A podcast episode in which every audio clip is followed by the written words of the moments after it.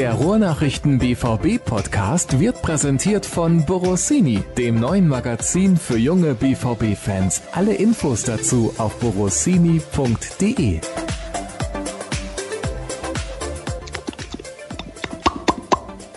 Ihr hört's, der Kollege Jürgen Kors hat allerbeste Laune. Aber Jürgen, der BVB ist ausgeschieden. Wie kannst du da gute Laune haben? Ja, allerbeste Laune würde ich nicht sagen, aber trotzdem eine versöhnliche, friedfertige Stimmung habe ich gerade in mir. Du Sehr auch? schön. Ja, doch, generell schon, muss ich sagen. Also ab der, ich weiß nicht, wie viel Minute war es, wann das 0 zu 1 fiel, nicht mehr so sehr, aber davor muss ich sagen, war ich doch relativ begeistert. Und darüber sprechen wir in Episode 149 des BVB-Podcasts der Ruhrnachrichten. Schön, dass ihr wieder eingeschaltet habt. Nicht ganz so schön ist natürlich das Endresultat des gestrigen Spiels zwischen Borussia Dortmund und den Tottenham Hotspur, denn der BVB hat mit 0 zu 1 verloren und auch die Partie in Augsburg hat man verloren mit 1 zu 2. Da wurde aber schon so viel zugesagt, dass wir uns damit nicht weiter beschäftigen wollen. Wir beschäftigen uns mit der Partie von gestern Abend, dem Rückspiel im Achtelfinale der Champions League und wir beschäftigen uns natürlich auch mit ein paar Hörerfragen. Am Wochenende kommt der VfB Stuttgart nach Dortmund und der hat zuletzt relativ deutlich gewonnen. Also das wird vielleicht deutlich schwieriger, als das einige vorab erwartet hatten. Und lass uns reden über das Spiel von gestern. Also es ging los mit ja. einer sehr, sehr offensiven Aufstellung, Jürgen. Eigentlich vier richtig offensiv starke Spieler hinter Paco Alcázar. Hatte ich ganz so extrem nicht erwartet von Lucien Favre.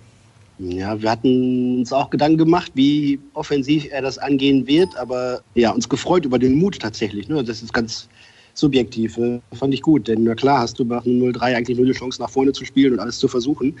Und eben dann klar, das auch einzugestehen, dass du vielleicht nicht die beste Balance hast, vielleicht nicht nach hinten immer abgesichert bist, aber du musst ja alles geben nach vorne. Und da hat Trainer Lucien Favre ja die offensivfreudigste, spielstärkste, in Anführungsstrichen vermeintlich torgefährlichste Aufstellung gewählt, die da war. Fand ich gut und finde ich tatsächlich auch vielleicht auch ein, ein Fingerzeig und ein gutes Rezept für die nächsten Spiele, denn gegen ähnlich defensiv ausgerichtete und denkende Mannschaften spielt der BVB ja auch in der Liga ständig. Das ist in der Tat so und die haben defensiv teilweise, behaupte ich mal, deutlich weniger Qualität als Tottenham, aber da sprechen Ganz wir sicher. gleich noch drüber. Lass uns eingehen auf das, was wir in den ersten 15 bis 20, vielleicht sogar 25 Minuten vom BVB gesehen haben und eigentlich über die komplette erste Halbzeit, wenn wir ehrlich sind. Ich weiß gar nicht, warum ich das jetzt so eingegrenzt habe, stimmt eigentlich gar nicht. Der BVB war aggressiv, bissig in den Zweikämpfen, hat viel nach hinten gearbeitet, um Tottenham sofort wieder den Ball abzujagen. Es war ein richtig, richtig gutes Spiel. Ja, total. Und das, was du skizzierst, lag halt im Wesentlichen auch, na klar, in der hohen Positionierung, aber auch am, am leidenschaftlichen Gegenpressing. Ne? Der BVB hatte natürlich viel Personal in den vordersten Reihen und die Jungs sind aber auch jedem Ball und jedem Zweikampf hinterher. Und dementsprechend hat man viele Balleroberungen gehabt, einige gute Umschaltsituationen und dann ja auch vor allem so rund um die 30. Minute eine ganze Serie von dicken Torchancen. Da hätte ich eigentlich noch unterschrieben, wenn mir jemand gesagt hätte, heute Abend geht was, da ist noch was möglich. Dann ist aber leider der Ball nicht ins Tor gefallen, sondern knapp daneben oder Juris hat gehalten oder einer ist noch dazwischen gegrätscht. Das war zu dieser Phase ärgerlich, denn da war Tottenham auch wirklich an, an der Grenze. Die äh, Engländer haben nachher auch gesagt, boah, die haben uns in der ersten Halbzeit so unter Druck gesetzt. Da hatten wir richtig Mühe und waren dann anschließend froh, dass es natürlich für, für Tottenham gut ausgegangen ist, für den BVB, der diese Drangphase dann nicht nutzen konnte. Im Endeffekt leider nicht, weil ja, vielleicht auch dann die, die Kaltschnäuzigkeit fehlt, vielleicht ein bisschen das Abgezockte, wenn man sich anguckt, wie, wie Harry Kane dann aus der einen Chance, die er hat, das Ding macht, aus irgendwie gar nicht so leichten Situation, einfach mal das Ding oben in den Winkel schnürt. Boah, Kompliment, so einer hat dem BVB gefehlt. Das ist leider wahr. Und der BVB hatte sich ja in der ersten Halbzeit durchaus einige gute Chancen herausgespielt. Du hast es gerade angesprochen, Hugo Lloris, der hat wirklich sehr, sehr gut gespielt. Und ja, beispielsweise der Kopfball von Julian Weigel, der geht natürlich genau auf seinen Körper. Den muss er dann auch halten, aber trotzdem. Ich fand, dass der BVB Tottenham sehr in die eigene Hälfte gedrängt hat, eben durch die Sache, die du angesprochen hast. Man hat die Mannschaft hoch attackiert, und da ist Tottenham ja. überhaupt nicht mit zurechtgekommen. Hattest du denn erwartet, dass Tottenham so, ich weiß nicht, ängstlich agiert, ist vielleicht falsch ausgedrückt, aber so extrem defensiv? Sie waren defensiver, als ich erwartet hatte. Aber ich war mir, also wir waren uns, glaube ich, im Klaren, dass die mit einer Fünferkette spielen, was sie immer gerne machen. Dementsprechend also schon mal fünf Mann auf der hintersten Linie positionieren und davor zwei Sechser. Dann war es alles so, dass auch Son und Eriksen richtig viel mit nach hinten arbeiten müssten. Und von daher hatte der BVB wieder so eine, eine Fünferreihe und davor eine Viererreihe vor sich, wie er zum Beispiel zuletzt auch in Augsburg. Ja, und dann ist es natürlich richtig, richtig eng, sobald du Richtung Strafraum ziehst. Und dass Tottenham dann gar nicht nach vorne spielt, quasi in der ersten Halbzeit einmal einen Konter gelaufen ist und sonst gar nicht, hat mich schon überrascht, dass sie sich da so auf ihre Abwehr beschränkt und verlassen haben. Aber im Endeffekt haben sie alles richtig gemacht. Ja, so ist es leider. Der BVB hatte in der ersten Halbzeit wie viele Chancen? Ich weiß gar nicht. Also so richtig klare waren es ja nicht so viele. Es fehlte immer noch so der letzte Pass, ne? Ja, Kleinigkeiten halt. Ne? Ich glaube, es waren 11 zu 1 Torschüsse zur Pause und von diesen 11 Torschüssen waren so 6, 7, würde ich sagen, die können auch mal reingehen. Ne? Oder wenn du eben an diesem Tag das bisschen Glück, das du brauchst, auf deiner Seite hast, dann fällt mal so einer rein. Ich, pff, das Vertongen einmal Marco Reus kurz vorm Abschluss abgrätscht und den Ball noch klärt, super. Dann Juris dir einmal den Schlenzer von Mario Götze aus dem, aus dem Eck fischt, das war großartig. Dann gab es da diese, diese Ecke, den Marco Reus Volley nimmt. Der Ball, wenn man sich die Flugbahn anguckt, der wäre wahrscheinlich genau irgendwie unter der Latte eingeschlagen. Und dann trifft er links noch irgendeinen Rücken von einem Engländer und wird dann abgefälscht und geht ins Aus. Ja, Julian Weigel, die Doppelchance hast du angesprochen. Jadon Sancho hatte noch mal einen auf dem Fuß. Da wäre schon was gegangen, ja.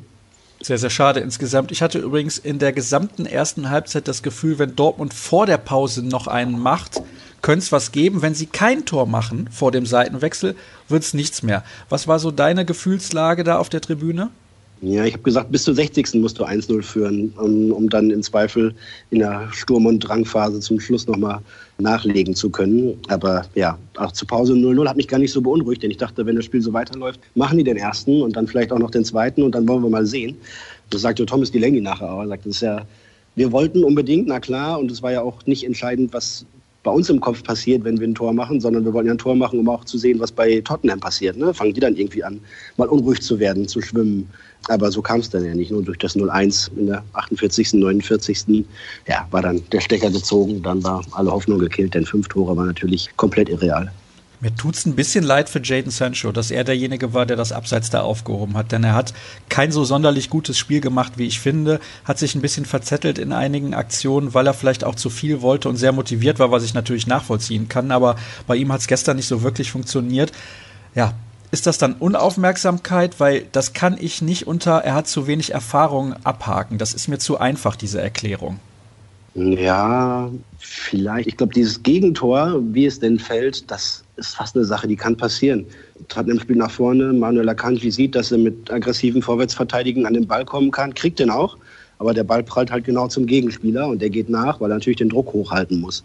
Gleichzeitig steht Julian Weigel neben ihm in der Innenverteidigung und ja, macht dann auch den Schritt nach vorne, anstatt den Schritt zur Seite, um, um Akanjis Mann quasi mit zu übernehmen und da im Zentrum besser einzurücken. Und dann stehen halt links und rechts noch die Außenverteidiger, die diesen schnellen Schritt nach vorne nicht mitmachen. Deswegen steht Kane dann nicht im Abseits und kann dann frei durchlaufen. Das ist, ja, wenn, das sind halt diese ganz komplizierten Momente, auf die ja so viele auch im Fußball hinarbeiten. Ne? Du willst irgendwie eine unklare Situation, eine Umstellsituation. Wenn du dann den Ball gewinnst und schnell bist, ist der Gegner unsortiert. Und dann kommst du zu diesen Gelegenheiten. Ja, soll ich noch was zu Sancho sagen? Sehr gerne, hm, natürlich. Ja, kein Vorwurf an den Jungen. Der hat gestern wieder ganz viel versucht. Ich glaube, er war in beiden Spielen gegen Tottenham vielleicht sogar ein bisschen übermotiviert, weil das den Engländern natürlich auch zeigen wollte, ne, wie, wie groß und stark er hier schon geworden ist dass er irgendwie nach einem halben Jahr, dass er in überragender Form hinter sich gelegt hat, auch mal irgendwie eine Schwächeperiode durchmacht, wird ihm jeder verzeihen und zugestehen, das ist normal. Und trotzdem, ja, kannst du ja trotzdem immer darauf setzen, dass er eigentlich irgendwie für ein Tor oder eine Torbeteiligung gut ist. Und es hätte ja auch gestern beinahe funktioniert. Also Unerfahrenheit, Reife, individuell, na klar, aber ich glaube auch als Mannschaft, ich glaube, das ist fast der, der springendere Punkt, war Tottenham einfach ein bisschen reifer und weiter in der Entwicklung und in der Gesamt Komposition der Mannschaft. Die spielen seit zwei, drei Jahren fast in der gleichen Formation zusammen und sind halt komplett eingespielt und da sitzen alle Abläufe. Und der BVB hat vor sechs Monaten, sieben Monaten seine Mannschaft weitgehend umgekrempelt und braucht mit den ganzen jungen Bünsel, die da zwischendurch rumspringen und den Erfahrenen und alle zusammen und dann jetzt gerade in einer insgesamt schwierigen Phase für die Mannschaft, ja, dann einfach noch ein bisschen mehr, um auch auf dieses Niveau zu kommen. Denn, na klar, Tottenham Hotspur ist jetzt nicht der, der allergrößte Name, aber trotzdem sackstarker Fußball. Und da merkt man dann in solchen Situationen, dass die einfach da den Schritt weiter sind, cleverer sind und abgezockter, reifer, mehr Männerfußball spielen vielleicht.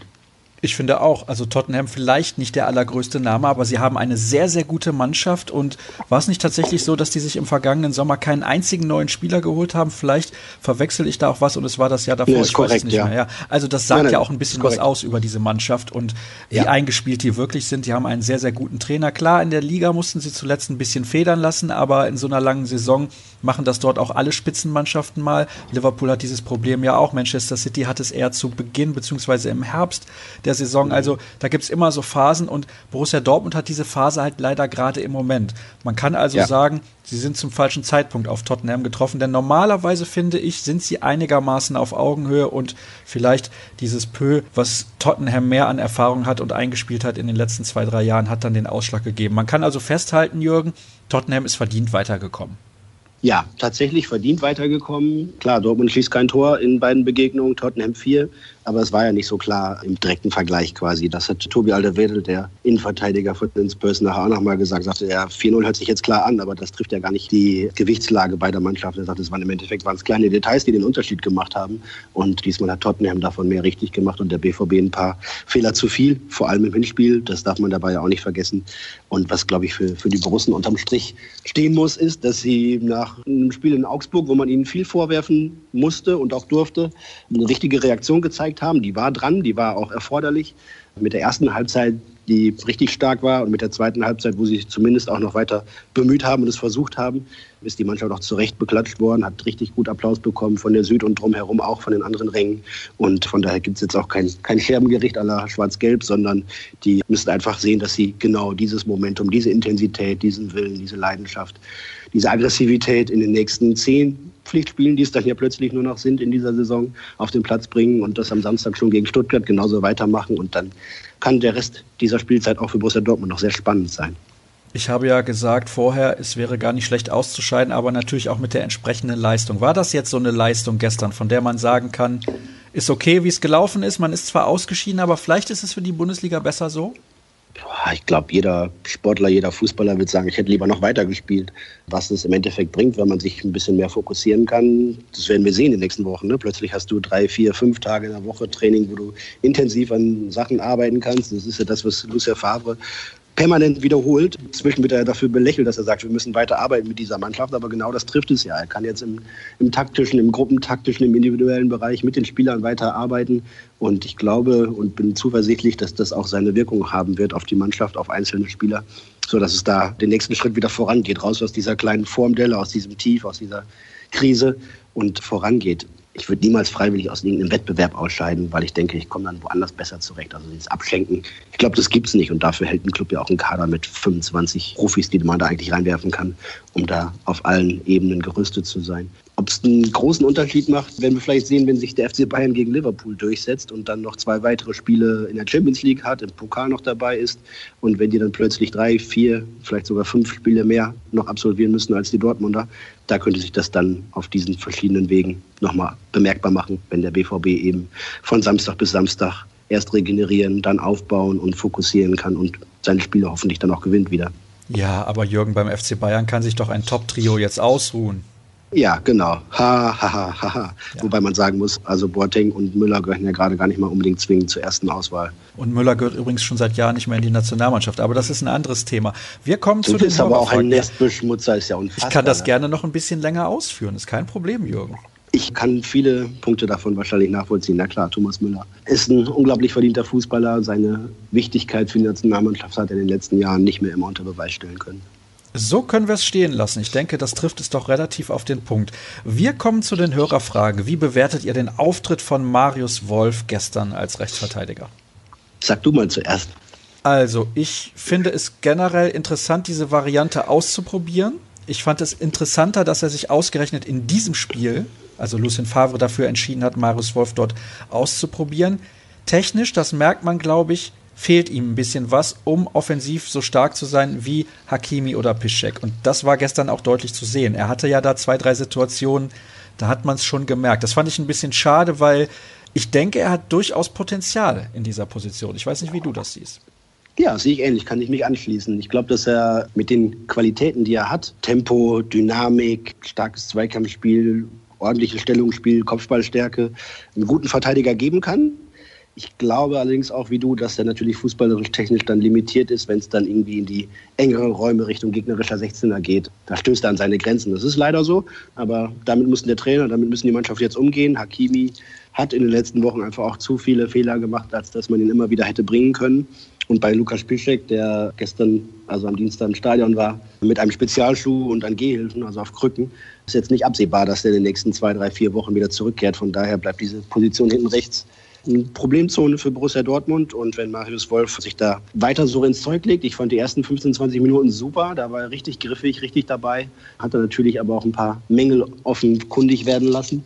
Aber wenn es da reinkniet, dann kann es eine Option sein, einfach auch um auf Hakimi den Druck hochzuhalten, dass der bei den nächsten Spielen, wenn er dann zum Einsatz kommt, nicht irgendwie glaubt, er kann mit 75 oder 80 Prozent klarkommen in der Bundesliga, weil er so überragend ist.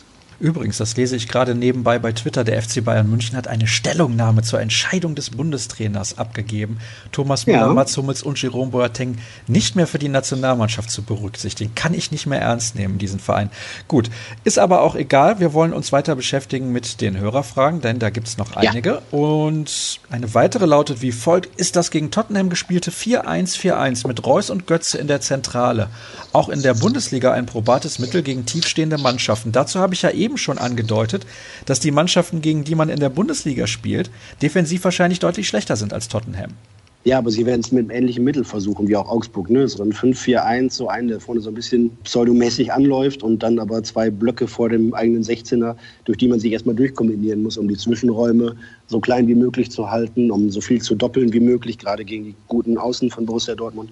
Ich glaube, dieses 4-1-4-1 hat mir richtig Spaß gemacht, weil es frisch nach vorne ist und weil es Bock macht. Ich glaube auch den Spielern Bock macht, weil sie immer nah am Ball sind und immer, immer in Aktion sind. Und ich fand zum Beispiel Marco Reus und Mario Götze waren die besten Dortmunder am Dienstagabend gegen Tottenham und denen taugt das ganz sicherlich.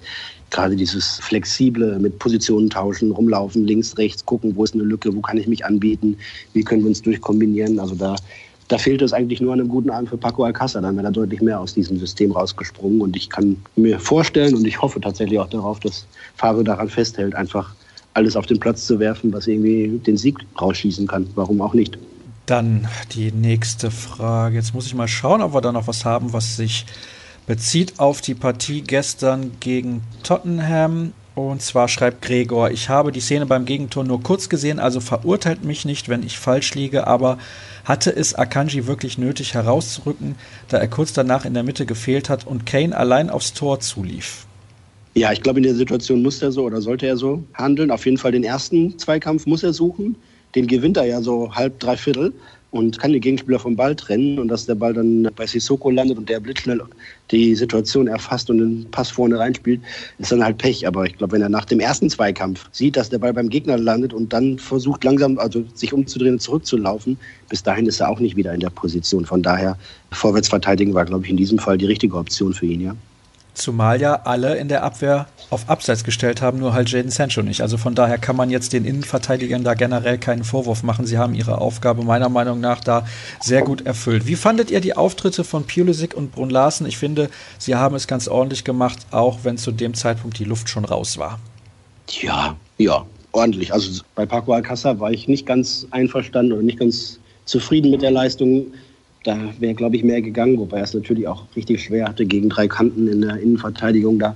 Aber ins Grunde haben sich da alle ordentlich reingehängt. Da will ich gar keinen, gar keinen Einzelnen jetzt irgendwie schlechter machen, als ich das gerade schon getan habe. Und bei Pulisic habe ich mir irgendwie nochmal vor Augen geführt, das waren jetzt die letzten 30 Champions League-Minuten von Christian im BVB-Trikot und bei Jakob Brünn-Larsen ist eine halbe Stunde mehr Champions League in den Knochen super. Also da ging es dann auch um Erfahrung. Ne? Dann musste auch irgendwann Marco Reus vom Platz, um den nach seiner Verletzungspause nicht durch 90 Minuten zu jagen, wo es nicht nötig war, weil es absehbar war, dass du es nicht mehr drehst. Das war ein logischer Wechsel, in Ordnung. Ich glaube, die Frage von Freddy haben wir eben schon beantwortet. Er schreibt, Favre hat natürlich auch riskiert und viel Offensivpower ins Rennen geschickt.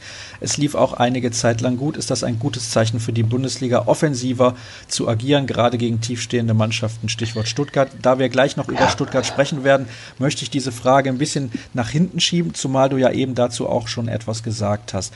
Dann schreibt Florian, wer ist genau für die Informationspolitik im Verein zuständig? Seit dem Abgang von Josef Schneck nur noch eine Katastrophe. Ja, das ist erstmal eine Meinung, ja. Ne? Also die Frage kann ich beantworten. Es gibt natürlich ein Direktorat für Kommunikation und Medien. Das verantwortet Sascha Fligge. Und also Sascha ist ja grundsätzlich mal gut. Der Vorname ja, absolut. sagt natürlich einiges. Ne? Ist ja auch in Holland ein Mädchenname. Ne? Oh, in Russland ja auch. Ja, siehst du. Aber ist, in Russland ist es nicht die Koseform von Alex? Auch, ja, natürlich. Auch, auch, ja, okay. Also ja, dieser Name ähm, ist vielseitig einsetzbar. Na, ich weiß nicht, wie der User zu dieser Einschätzung kommt, weil ich jetzt nicht weiß, worauf genau er abzielt. Was, glaube ich, Außenstehende auch sichtbar ist, ist, dass der Verein zum Beispiel sehr zurückhaltend bis gar nicht kommuniziert, wenn es zum Beispiel um Verletzungen von Spielern geht. Und das ist dann für alle Medienschaffenden sicherlich auch manchmal ärgerlich. Ich habe eben den Fall Pischek angesprochen. Der hat Anfang der Rückrunde gespielt, dann hatte er Schmerzen, hat Pause gemacht, dann aber wieder gespielt, dann war er wieder weg und dann war er halt weg. Und ohne dass irgendwie eine Art der Verletzung, eine Diagnose, eine Prognose genannt wird, fehlt er dann einfach. Das macht natürlich die Einordnung manchmal schwieriger. Und wie wir jetzt inzwischen wissen, ist aufgrund der wiederkehrenden Schmerzen er erstmal raus. Der Fuß soll ruhig gestellt sein, damit er dann in Kürze dann irgendwann wieder die Belastung aufnehmen kann und dann sich wieder ranarbeiten kann nach dieser doch inzwischen längeren Pause. Ja, da würde es einfach mal helfen, wenn man da klare Ansagen bekäme. Aber das handhabt der Verein anders aus seinen eigenen Gründen. Das macht es für uns manchmal schwieriger. Und auch für die Fans natürlich, die auch wissen wollen, wer spielt oder wer ist verletzt oder worum geht es da gerade oder warum stellt der Trainer den auf. Denn Verletzungshintergründe erklären natürlich auch manchmal Aufstellungen und Kadernominierungen. Möchtest du meine Meinung dazu hören, Jürgen? Du darfst gerne. Ich war ja schon sehr diplomatisch. Ja, ich finde etwas mehr Transparenz nicht so schlecht. Also ich glaube, wenn ja. man bekannt gibt, welcher Spieler wie lange ausfällt, wird die Ausfallzeit dadurch nicht länger oder kürzer. Also wenn jemand einen Kreuzbandriss hat, sage ich jetzt mal, und fällt sechs Monate mhm. aus, wird er nicht plötzlich acht Monate ausfallen, weil man es bekannt gibt. Also ich denke, die Länge der Reha-Maßnahmen bleibt exakt die gleiche. Gut, dann haben ist wir... Ist im Ausland ja. auch üblich, ne? Mhm. Also ist im Ausland auch üblich, da kann man bei den, bei den Clubs regelmäßig sehen, okay, wer war nicht im Training dabei, wegen welcher Verletzung und was ist der aktuelle Stand. Und dann steht da, was weiß ich, wird überprüft, wann er wieder ins Mannschaftstraining einsteigen kann oder, oder braucht noch Zeit mit der Reha oder sonst was, sodass man da auch ja, einfach, wie du sagst, Transparenz oder einfach klare Informationen gibt, was gerade Sache ist. Stört keinen, glaube ich. Ich denke, da würde sich der BVB keinen Zacken aus der Krone brechen. Wir können übrigens froh sein, dahingehend nicht im Eishockey unterwegs zu sein.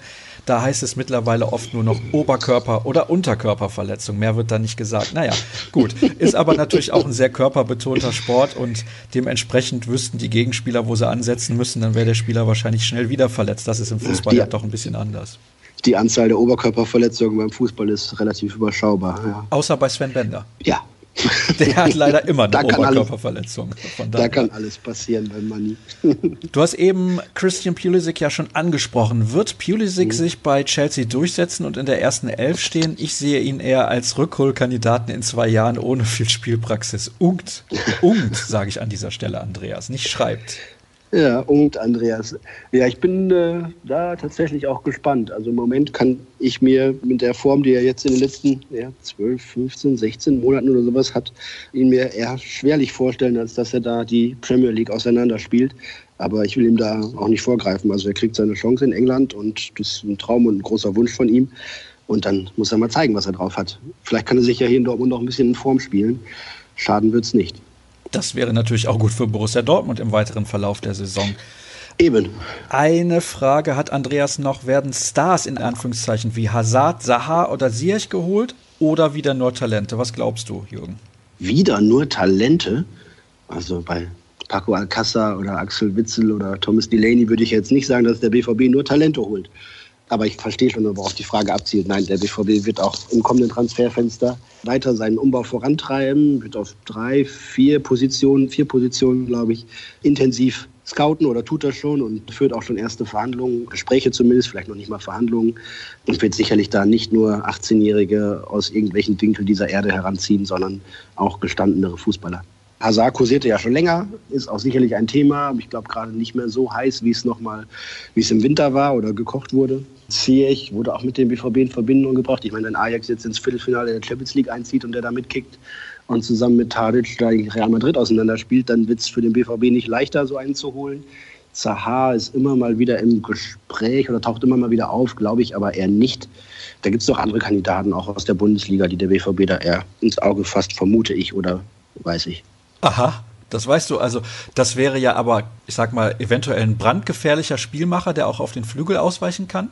Ja, das wäre eine bittere Pille, die Leverkusen da schlucken müsste, oder? Mhm. Dann wollen wir an dieser Stelle nicht also mehr weiß, verraten. Julian, nein, Julian, also weiß nicht, wenn ich Sportdirektor bei Borussia Dortmund wäre und bräuchte einen Spieler für die Außenbahn, weil Pulisic geht, dann käme ich natürlich irgendwie auf Julian Brandt, weil der da spielen kann, weil er ein ausgezeichneter Fußballer ist, auch noch auf anderen Positionen einsetzbar ist und der passen würde, klar. Und wenn er irgendwie auf dem Markt ist oder zu holen wäre, dann müsste man sich natürlich strecken und versuchen, das umzusetzen. Ich glaube, da muss man keine zwei oder drei verschiedene Meinungen hören. Die Frage ist, ob das passt, ob der Spieler sich das vorstellen kann, ob diese Klausel, die ihm einen Aufstieg aus dem Vertrag in Leverkusen erlaubt, tatsächlich jetzt im kommenden Sommer auch gezogen werden kann. Sind da noch so ein paar Sachen offen, aber ich glaube, das ist einer, den man auf dem Schirm haben muss. Eine dieser Positionen, die der BVB besetzen muss. Ich glaube, ein Mittelstürmer, der noch ein paar andere Qualitäten hat als Paco Alcázar oder Mario Götze, wäre gut als weitere Ergänzung im Kader, der halt auch mal einen Kopfball im Strafraum gewinnen kann, der auch mal einen Ball festmachen kann, wenn man ihn hoch anspielt. Das würde das BVB-Spiel um ein paar Optionen und Komponenten bereichern, denke ich. Ich glaube, im zentralen Mittelfeld sucht man noch jemanden, falls sich Julian Weigel dann entschließen sollte, den Verein im kommenden Sommer zu verlassen, was jetzt zumindest erstmal nicht abwegig ist.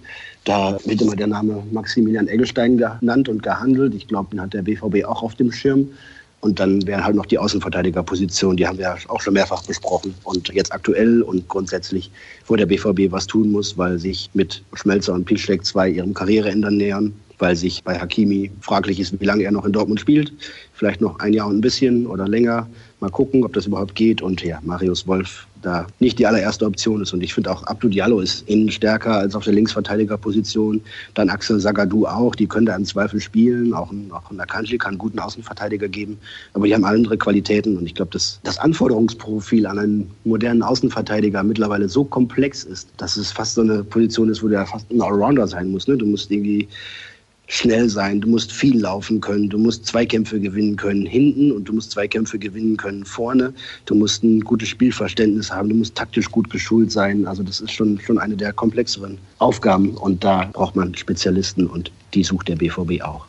Ich werfe mal zwei Namen in den Raum, die ein Hörer hier auch genannt hat. Vielleicht kannst du die noch kurz kommentieren, denn eine weitere Hörerfrage hast du, glaube ich, gerade schon beantwortet, nämlich welche Spieler bzw. welche Positionen würdest du gerne beim BVB neu besetzt sehen? Und zwar Philipp Max und Sebastian Aller.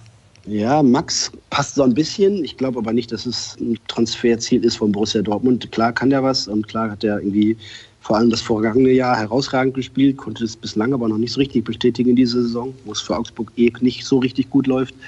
Weiß ich nicht, ob der ein Spieler ist für Borussia Dortmund, aber ja, da muss ich die Entscheidung auch nicht treffen.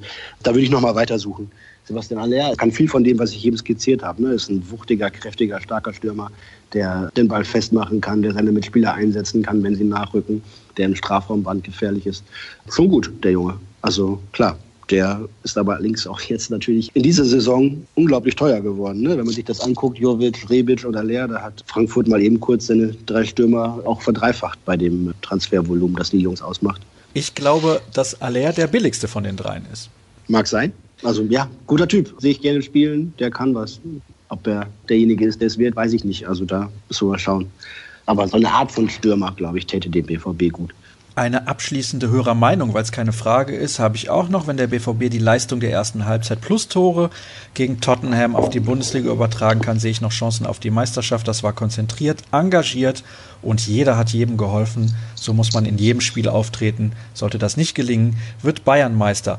Und das ist der fast perfekte Übergang zum Ausblick zum kurzen auf die Partie gegen den VfB Stuttgart. Ich habe es zu Beginn der Sendung gesagt, der VfB ist genau dann in Form gekommen, wenn es gegen Borussia Dortmund geht. Das ist natürlich sehr ärgerlich für Borussia Dortmund, aber 5 zu 1 zuletzt gegen Hannover. Ich meine, gegen Hannover sollte eigentlich jeder gewinnen. Auch der BVB hat mit 5 zu 1 gewonnen gegen Hannover, das Heimspiel zu ja. Beginn der Rückrunde. Und jetzt stellt sich also mir Stuttgart die Frage, so gut wie ja, Dortmund, oder? Ja, also, also Stuttgart so gut wie Dortmund. Eigentlich ja nur fast.